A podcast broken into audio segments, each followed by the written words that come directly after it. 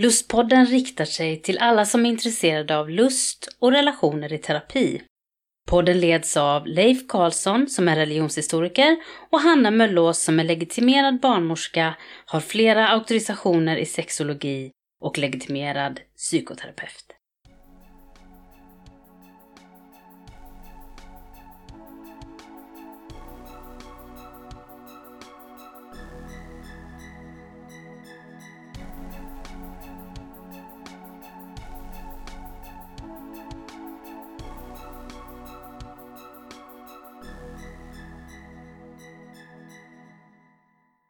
Dagens lustpodd ägnas helt åt den person som i en parrelation kan beskrivas som en sexuell höglustare. Och jag sitter ju här tillsammans med Leif, hur har du det? Jo, jag tycker att det är bra. Det har varit en lite annorlunda helg tycker jag, men eh, det har varit bra på många sätt. Mm. Så att det är jättefint. Men eh, du, jag tänkte liksom den 5 januari, har inte du namnsdag idag? Ah, jo, det har jag faktiskt. Hade du koll på det? Jag hade Jo, men- stenkoll på det. Ja, men jag tänker att det passar väl bra att vi pratar om höglustare idag, för jag är ju en lustdriven person på så otroligt många sätt. Jag, alltså nu ska vi prata om sexuell lust idag, men alltså jag är ju jätteberoende av att vara lustdriven, att tycka att något är kul och känna mig motiverad, för annars har jag jättesvårt för att engagera mig i saker. Så att jag passar väl kanske. Ja, du, du heter ju faktiskt också Sofia. Ja, just och det. eh, Vad Sofia, betyder det? det? betyder ju vishet. Åh, jag är både vis och het. Ja, Ja. oj, ja. Så den kombinationen tänkte ju inte jag på direkt va, men, men Det eh, absolut alltså, absolut. Mm. Men eh, alltså det här begreppet höglustare, Mm. var kommer det ifrån egentligen? Ja, jag hörde det första gången när jag hörde en person som heter David Schnarch undervisa. Och han har skrivit flera böcker om lust och eh, långvariga parrelationer. Bland annat har han skrivit en bok som heter Passionate Marriage som jag lägger ut på hemsidan lustpodden.se om någon är intresserad. Och han beskriver ju liksom att han har massa olika tankar om detta och jag skulle nog säga att det kapitlet som handlar om sexuell lust i den här boken Passionate Marriage det är nog ett av det bästa jag har hört faktiskt när det gäller just lustfrågor i parrelationer. Och han, eh, den jag, hör, jag hörde honom föreläsa för kanske 20 år sedan, snart ungefär.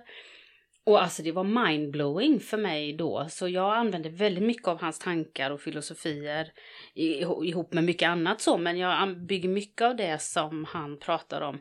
Och då var det så att han tänker sig att i alla långvariga parrelationer så utvecklas det två olika positioner där en eh, tycker sex och kanske lust också då är viktigare medan den andra inte riktigt tycker det är lika viktigt som den andra och då blir det en höglustare och en låglustare.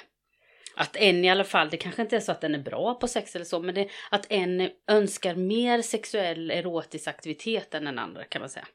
Så du menar att eh, alla, alla långvariga parrelationer har problem med detta? Det låter ju väldigt uppmuntrande måste jag säga. Ja, det var väl kul.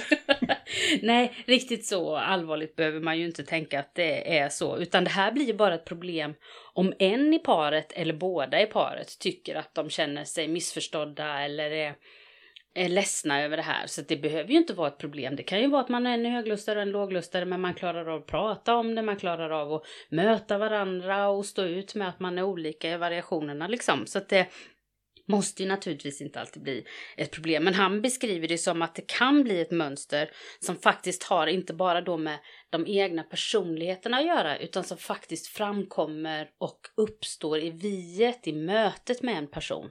Vilket då ju gör att jag kan vara höglustare i relation till någon annan i en relation. Men längre fram i samma relation så kanske vi byter position. Eh, men det kan också vara så att jag är i en annan relation och i den relationen så blir jag låglustare. Eh, Så att de här positionerna är ju, de är inte cementerade i oss utan de hela tiden är ju dynamiska samspel med våra erfarenheter och hur vi mår just nu och förväntningar och inlärda mönster och allt det där. Mhm. Men varför har vi ett helt avsnitt om de här två positionerna? Egentligen kan man ju undra då. Varför inte ett där de får liksom träffas, mötas? Ja, det är en bra fråga. Det kunde man ju gjort naturligtvis, men nu är det ju så att nu har vi ett om höglustaren och ett om låglustaren nästa gång och sen kommer vi också ha ett om när de här möts i terapi för att ge lite tips och knep om hur man kan samtala om detta i ett terapirum och sådär.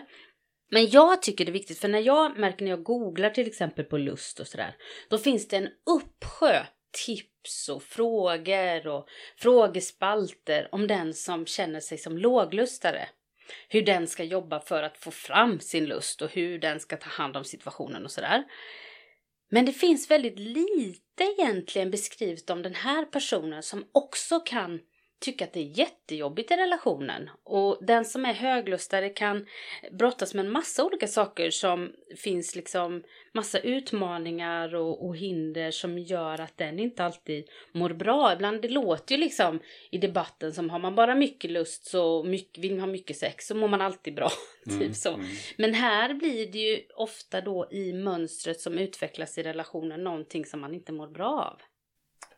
Så att det är som det här med nu kanske jag är väldigt konventionell här va, men är det, är det mest män som är höglustade? Det är den traditionella uppfattningen. Är det, är det bara män du möter i terapi då som har problem med, med sin höga lust? nej, nej, det är det verkligen inte. Eh, men däremot så är det ju så att det är mest män som det beskrivs om, skrivs om i, i studier att män i heterosexuella relationer så är ofta män den som har mer lust. Är det, eh, bara skjuta in det, är det så att liksom att det finns en slags allmän uppfattning att man ska ha hög lust? Ja men absolut, och där, där, nu kommer vi in på jättespännande tankar tycker jag. Eh, för att Eh, om man tänker då att en del tänker ju att de här skillnaderna som kan finnas mellan män och kvinnor, vi har pratat om det lite innan i något avsnitt, att de kan ha eh, biologiska förankringar med testosteron och hormoner och, och sådär att göra. Och rent så fysiskt så blir det lite olika eh, mellan män och kvinnor om man tänker att kvinnors könsorgan sitter inuti. Och de syns inte, de är lite mer så här diffusa och mystiska. Medan mäns eh, biologiska tillgångar hänger utanför kroppen. Och man kan se ståndet, man kan se utlösningen vilket gör att kanske har det gjort att mäns sexualitet och sexuella gensvar blir väldigt, väldigt kopplat till den sexuella aktiviteten, prestation. Och kanske gör det också då att för män så blir det här att sexet är en del, om sexet fungerar och finns så blir det en del i att jag fungerar som man och som människa och sådär. Men om vi tittar till, förbi det lite så finns det ju massa myter om det här just om att sex då måste vara viktigare för män. Och de kvinnor som tycker att sex är viktigare än någon annan, de, de, de, blir ofta, de tycker ofta att de är lite konstiga och sådär. Och sen finns det ju massa olika myter om inlärning, om normer och hur vi ska tänka kring detta. Men Också den här myten om att det skulle vara så mycket enklare om jag kunde hitta någon som ville ha sex lika ofta som jag. Men Schnarch menar ju att det finns, den här obalansen som finns med höglustaren och låglustaren gör ju att relationen kan bli dynamisk. Där vi måste träna oss på att förstå den andra, förstå oss själva. Och att det här är någonting som då kan i slutet göra att vi förenas mer i våra olikheter då. Men naturligtvis så kan det bli jobbigt sen. Det här att det skulle vara eh, en heterosexuell grej, den är ju helt fel. För att de här positionerna finns ju i samkönade relationer. Så, så det här är liksom ett sammansatt problem som, som många människor kan, kan brottas med. Kan man inte säga att det är liksom det vi har varit inne på innan också, ett, en relationell eh, tanke i det här? Va? Ja men precis, här blir det väldigt tydligt att hans eh, tankar om höglustaren och låglustaren handlar om att relationen i sig för fram de här olika mönstren kan man säga. Men vad säger du mer specifikt till de här personerna som söker hjälp då? Mm. Alltså min uppgift som psykoterapeut är ju att försöka hjälpa personen eller personerna att identifiera var lidandet finns. Var finns lidandet i det som gör att du kommer? Finns det inom dig? Finns det i relation? Finns det i normer? Finns det i... Var, var kommer ditt lidande ifrån? Vad är det som gör att det gör ont i dig i den här situationen? Och hur visar det sig? Och hur har det uppstått? Och hur kan du hantera det på annat sätt kan man väl säga? jag satt och tänkte på det här med höglustaren. Mm. Vad, är, vad är det på så här, vanligaste lidandet Ja, som höglustaren har? det, det kan ju finnas massa olika saker men jag tror att om jag skulle sätta fingret på en sak som de som kommer till mig i samtal det är ju just den här känslan av att man hela tiden blir ratad. Alltså avvisandet. Att man är tillsammans med någon som säger att jag älskar dig jättemycket så, men man vill ändå inte ge den där den vill ha, alltså det höglustaren längtar efter. Och höglustaren tycker ju ofta att sex är så enkelt, det tar bara några minuter, det går över fort, det är liksom, hur, hur svårt kan det vara? Varför, varför vill inte partnern ha sex med mig? Mm. Jag menar, att- ja. jag, jag, nu, nu kanske jag är liksom, jag är ju ålderspersonen i sammanhanget här, men jag läste en undersökning för länge sedan att att eh, sex tar ungefär 22 minuter var någon som har räknat ut. Oj, det Men var liksom det länge. hela paketet då. Så att eh, det kanske stämmer det där va? Alltså varför inte liksom. Sex man kan ju lyfta ut en fem minuters period där. Då. Absolut. Och, och många säger då som är höglöstare också att men jag kan inte förstå varför inte du vill göra detta med mig. För efteråt när vi har haft sex så säger du att det här var ju riktigt kul. Så varför får du inte igång dig själv? Vad är det som, vad är, det som är problemet så? Men, men det här med eh, bara ställa upp, kan man inte tänka sig liksom att, ska det vara så svårt då? Ja, det, det är ju ofta det som höglustaren säger och tänker och så då. Men då visar det ju sig att, alltså många höglustare kan säga så att, men om man ska vara lite tydlig att varför kan du inte bara sära på benen så, så liksom har vi sex så är det över sen och du tycker egentligen att det är ganska kul och så. Men när partnern börjar ställa upp hela tiden, alltså att man gör, ställer upp någon gång i en långvarig parrelation är inte speciellt ovanligt, men när man hamnar i det mönstret att man bara alltid ställer upp varenda gång när det blir sex, så märker ju höglusten att det är inte alls det man vill ha. Man vill inte bara ha ett, liksom, en, en sexstund och sen är det bra, utan det man egentligen någonstans där längst inne längtar efter, det är ju att få bli åtrådd. Att du ska längta efter mig, att du ska jaga mig, att du ska flörta med mig och försöka förföra mig för du vill ha mig. Och då kommer vi tillbaka till det femte avsnittet i Lustpodden när vi pratade just om längtan. Hur viktigt det är att få känna att någon får ett gensvar av att liksom du ser mig så tycker du att åh den där människan vill jag ha. Men alltså, det du säger nu det är liksom att man vill ha den andres lust. Exakt, exakt. Man vill knyta an till det där att liksom det är inte bara sexet utan det är känslan av att du vill ha mig. Men vad, vad gör det då med en människa som liksom aldrig får uppleva den här känslan eller aldrig får känna sig efterlängtad eller åtrådd? Nej. Alltså jag tror att den tyvärr gräver ganska djupa hål i vår självkänsla skulle jag nog säga.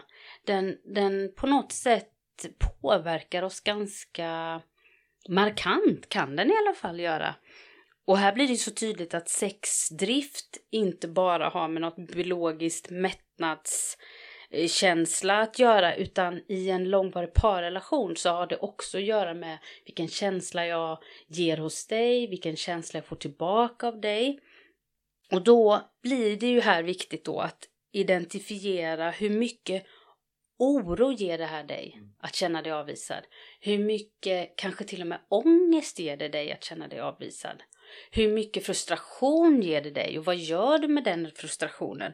Det kan ju bli så att man projicerar all sin ilska mot partnern så det blir en massa, massa krav så.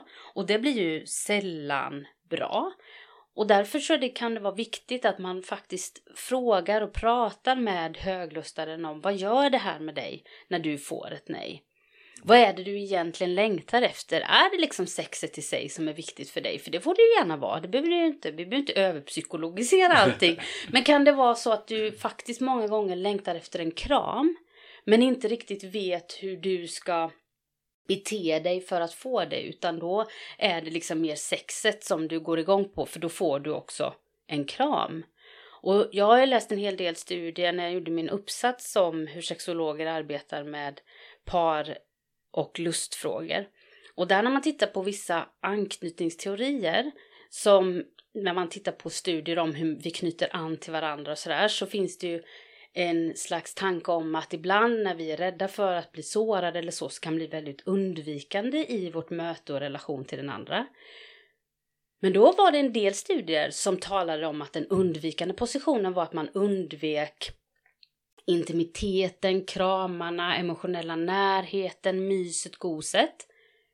Medan i andra studier så använder man begreppet undvikande till den som undvek att ingå i någonting som skulle leda till sex. Mm. Men man kanske var jättenoga med att ha intima middagar och mys och prat, men man ville inte man, man gjorde allt man kunde för att undvika att det skulle bli en sexuell erotisk situation. Är det så att man tänker att det inte blir något missförstånd då? Eller? Exakt, för det är man ju livrädd för. Att dra igång någonting hos höglustaren så att man sen då måste rata den för att man själv egentligen inte vill. Och då, och då, då måste jag säga att det jag kan se hos de här personerna många gånger som är höglustare. Ibland kan de ju vara tuffa och hårda i parsamtal också och liksom säga nej nu vill jag att du ska ställa upp på det här. Det tycker jag inte alls att det är konstigt att jag kräver och vill ha. Men bakom det så kan man ju också se den här enorma sorgen av att men älskade du, vill du inte ha mig? Vad är det för fel på mig? Och det ger en enorm stress av att man alltid känner sig ratad och man känner att man inte duger och man känner sig aldrig nöjd. Men du, hur skulle du vilja beskriva hur, alltså hur höglustarna hanterar sin situation? Mm. Vad de gör. Mm. Ja, vad gör de liksom för att hantera ja. den frustrationen? Alltså det gör ju, många gånger så leder det till att höglustaren gör allt den kan för att på något sätt få sex. Alltså man tvättar och städar och tar hand om hushållet. Och, eh, men många märker ju att det hjälper ju inte och då blir man ännu mer frustrerad och så. Eh, och man tycker att låglustaren citat alltid har något att skylla på. Slutcitat. Eh, och då blir man besviken och man blir arg. Och det kan ju faktiskt leda då till någon form av hämndbegär och ilska, frustration där man tycker att ja, men om du förvägrar mig det som är viktigast för mig i min, mitt liv, då, då tänker jag inte ställa upp på allting som du tycker är viktigt. Då följer jag inte med till dina föräldrar i eftermiddag eller då gör vi inte det här. Eller man blir ganska så frustrerad och det går ut över relationen. Och sen kan det ju till och med leda till att man man gör saker som man vet att partnern skulle bli väldigt ledsen om den visste man börjar flörta med andra eller man kanske börjar vara med andra, man börjar liksom eh, kanske till och med vara otrogen. Man, för att man, man känner att nej men jag, jag, jag skyller på det. För att vadå, jag får ju inte det jag behöver här. Så att då, då känner man att man har liksom rätt att göra det här. Det låter ju nästan som någon slags hämndaktion. Ja, och här blir det ju väldigt tydligt hur, hur makt, det kommer vi ju se längre fram när vi möter paret då, att maktpositioner är jätteviktiga i parrelationer. Ja, det satt jag verkligen och funderade på här. Just eh, makt, mm. maktutövandet. Ja. Att sex kan bli liksom ett maktmedel. Verkligen, och i långvariga parrelationer kan det verkligen bli det. Alltså man kan ju tänka så här att att den som är låglustare kanske säger då oftast att ja, jag vill inte ha sex med dig, eh, men du får inte ha sex med någon annan. Det blir ju liksom en olöslig situation om ingen då vill på något sätt förändra sin mm. inställning. Eh, jag har ju mött de paren som, där någon kanske säger ja, jag vill inte ha sex, det får du ha med någon annan, jag orkar inte med det. Liksom. Men i de allra flesta par som kommer till mig, där, där är inte det ett alternativ att öppna upp relationen, utan för de allra flesta så känner jag, nej men vi ska försöka få det bra, men jag vill att du ska jobba så att sex inte är så viktigt för dig. Liksom. Eh, men det är ju inte alltid så att den som vill ha mer sex, är bättre på sex. Men samtidigt så är det ju så att den personen måste alltid någonstans vara the bigger partner som vi sa i något avsnitt här att den personen kan ju aldrig till slut tvinga fram Nej. sex hos den andra. Alltså det är ju brottsligt enligt svensk lag. Och, och, och, här är det ju jätteintressant när vi pratar om samtycke i långvariga parrelationer. För hur mycket får man tjata om sex? Ja, och var går gränsen i det här maktutövandet? För att det blir ju liksom ett slags köpslående. Ja, sist. och det är ju också brottsligt i Mm. svensk lag. ja det, man kan, Ja, man kan ju nästan faktiskt- likna det vid någon slags typ av prostitution. Ja, men det är, alltså, ju, man, det, är ju, det är ju brottsligt enligt svensk lag att ge en gåva, pengar eller annan handling i, i utbyte mot sex. Mm. Och det, det, det är ju någonting man kanske pratar lite tyst om egentligen. Därför att det, i många långvariga parrelationer så kan man ju undra om det inte faktiskt ibland ser ut så att det lite är så. Jag misstänker att det är väl sällan någon skriver någonting, skriver ett kontrakt eller Nej, det har jag inte varit med om så många gånger. Nej, nej, nej, det gör man kanske inte. Utan det här är ju ofta oskrivna saker som kanske bara leder till frustration, ångest, sorg och besvikelse och så till slut så kanske man äntligen tar tag i det och vågar gå till en terapeut istället för att sitta hemma och gräla om det. Så som sexolog så, så, så kan jag ju tänka att det är fantastiskt roligt och viktigt att, att lyfta det att sex är en viktig del för så många människor. Det är ju fantastiskt roligt. Samtidigt så är det ju jättetråkigt när höglustaren känner att han fastnar i tanken därför att man känner att jag får inte det jag vill ha så det blir det enda man tänker på. Och man drömmer om att den andra ska ta initiativ och man känner sig krävande och så blir det en ond cirkel därför att låglustaren känner sig att jag duger inte, du har så mycket krav på mig och så blir det liksom jobbiga spiraler. Så å ena sidan tycker jag ju det naturligtvis är bra att sex är en viktig del för många människor. Samtidigt så är det ju tragiskt att det blir så ångestladdat och det kan förstöra så mycket i relationen eh, när många andra saker kanske fungerar. Är det inte liksom, eh, jag tänker det här med att det den här känslan av att det är något fel på mig, liksom att det är där lösningen ligger ändå. Att, Exakt, nu är du inne på någonting väldigt, väldigt intressant. För att jag skulle säga så här att i början av min karriär som terapeut och sexolog så var det ganska vanligt att det var låglustaren som kom. Om den kom i individualterapi så kom låglustaren. Därför, kanske ibland på eget bevåg, men ibland för att den hade blivit hitskickad av partnern. så, nu får du ta tag i det där. Eh, men ibland, de senare åren, så märker jag att det är mer höglustaren som kommer själv. Eh, och jag tror att det beror på att att det finns säkert massa olika orsaker, men en anledning tänker jag är att man har hört så mycket att jag är, man kanske har hört från låglustaren att du är sexfixerad, du är konstig, du är pervers, det är något fel på dig, du måste ta tag i det här. Eh, och i och med metoo, där vi började mer lyfta de här frågorna med samtycke och så, så har många då börjat tänka, nej men det kanske är något fel på mig, jag kanske har så mycket sexlust så att, så att jag behöver ta bort det här i terapi, alltså vad är det för konstigt med mig, med mig? För man vill inte hamna där med tjatsexet och så, utan man vill ha det roliga sexet där båda vill att det är liksom något kul, för annars hamnar man ju lätt där där du sa då med prostitution. eh, där, där sex blir, alltså man städar och diskar för att man ska få sex på lördag, typ säger vi. Och då blir ju liksom sex ett maktmedel i parrelationer som blir en, det blir som en handelsvara där sex blir belöning eller bestraffning och det är väl inte riktigt det som varken höglustaren eller låglustaren egentligen längtar efter. Men jag satt och tänkte på det, det är väl väldigt positivt det här att människor kommer med olika liksom eh, ja, olika lust så att säga för att de kommer för att de själva vill liksom möta dig i terapi så att det inte är den andra som skickar dem ungefär som att nu tycker jag att du ska gå och prata med Hanna här så att du blir Precis. som jag vill att Nej, du ska vara. nej. Och det är ju ofta att det kan börja så.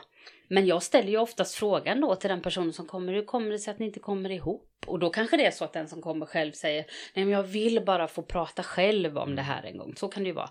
Men just det där märks ju så tydligt när man är, när det finns en beställning bakom varför man kommer. du ska få mer lust eller du ska få mindre lust alltså. Se till att fixa det här nu. Ja. ja, för det där kan ju då, det blir så tydligt att det kanske inte bara är mer sex. Det kanske är att den som är höglustare inte är så bra på att tillfredsställa den med låglust. Det kanske är att den som är höglustare vill ha sex på ett sätt som inte låglustaren tycker om. Men låglustaren kanske eh, om den slapp känna kravet på just den typen av sex skulle tycka att det fanns jättemycket sexlust. Så att det blir ju så dynamiskt svårt och därför så är det så viktigt att inte bara titta på en sak utan fråga i massa olika lager om var i dynamiken mellan er blir det ett problem och, och, och vad är det som blir jobbigt för just er. Så jag tänker att eh, det som jag skulle vilja säga så sammanfattningsvis om höglustaren det är ju att när vi talar om i samhället om vad som är för mycket sex eller för lite sex så tycker jag att det blir galet att prata om det. Det måste ju varje människa få bestämma eh, så. Det, det, det, jag, den där känslan hos de här höglustarna som kommer hit, att de är perversa, att de är äckliga, att de är konstiga, den önskade jag att jag fick hjälpa dem att minska sitt lidande i. För det är ju ingenting som blir lustfyllt för dem.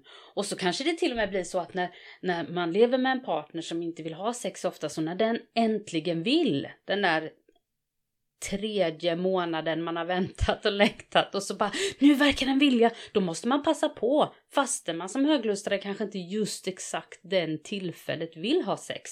Utan man måste, måste alltid liksom se till att ja, men nu blir det sex. Och den stressen, den pressen, den känslan av att jag duger inte som jag är. Där vill jag hjälpa de här personerna som kommer i terapi för, hos mig. För jag tror att precis som du lyfte innan, den här känslan av att vara sexuellt avvisad, den gör någonting med vår självkänsla och med vår avslappnade inställning till livet, lusten och glädjen och sexualiteten. Ibland handlar det om att man bara vill ha sex, men ibland handlar det också om att det gör någonting med en när man inte känner sig älskad, efterlängtad och eftertraktad. Ja, jättespännande det här Leif. Verkligen. Ja. Och eh, jag tycker vi kommer ju tillbaks till det ständigt, det här hur viktigt det är med relationer. Ja. Det, det blir väldigt tydligt i den här typen av dynamik i en parrelation. Att det händer någonting, alltså jag gör någonting som påverkar dig och så gör du någonting som påverkar mig och så går det runt så. Mm. Och därför går det ju inte alltid att säga ja men det handlar inte om dig, det handlar om mig eller det handlar om eh, dig, det handlar inte om mig utan det handlar kanske väldigt många gånger i en långvarig parrelation om osset, om viet, om det som bildas i mötet mellan oss. Och det är där som det faktiskt finns en vits med att inte bara gå till någon som är individualterapeut om jag får göra lite reklam för, reklam för personer som är parterapeutiskt utbildade systemterapeutiskt utbildade där man faktiskt då som jag till exempel som är familjeterapeut får lära sig att möta olika system, åsikter, värderingar i ett och samma terapirum. Det är jätteviktigt, för annars har man jättelätt att bara följa en person. Och om man då som till exempel många parterapeuter som inte har en parterapiutbildning eller så, då är det väldigt lätt att man bara följer en persons spår och då blir det lätt att man följer den som man tycker mest synd om.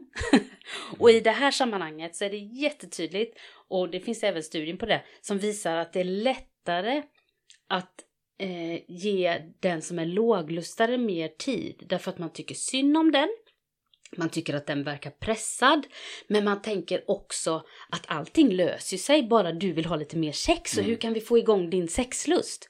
Och så glömmer man att titta på höglustaren, vad det här gör med den personen, hur den personen mår. Och man glömmer att det kanske är så att det här har skapat så mycket ångest i höglustaren. Så den sprutar ut all sin ångest mot den där partnern som ska bära personens ångest och då känns det för låglustaren som att om jag inte har sex med dig då mår du skitdåligt så jag ska vara din medicin. Och det blir jättejobbigt. Och hur låglustaren upplever det, det ska vi prata om nästa gång. Och jag kan bara instämma att det känns väldigt bra att sitta här och lyssna på Sofia. Visheten. Jag, ja, känner mig mest som en, jag känner mig mest som en nyfiken åhörare här som ställer frågor. Ja men det är fantastiskt underbart att ha dig som liksom hjälper oss att komma fram i de här tankarna. För det, det blir väldigt bra att ha ett samtal här. Det hade inte blivit roligt för någon att bara sitta och lyssna på min monolog här. Så Leif, jag tackar för det här. Tack ska du ha. Ha det så gott.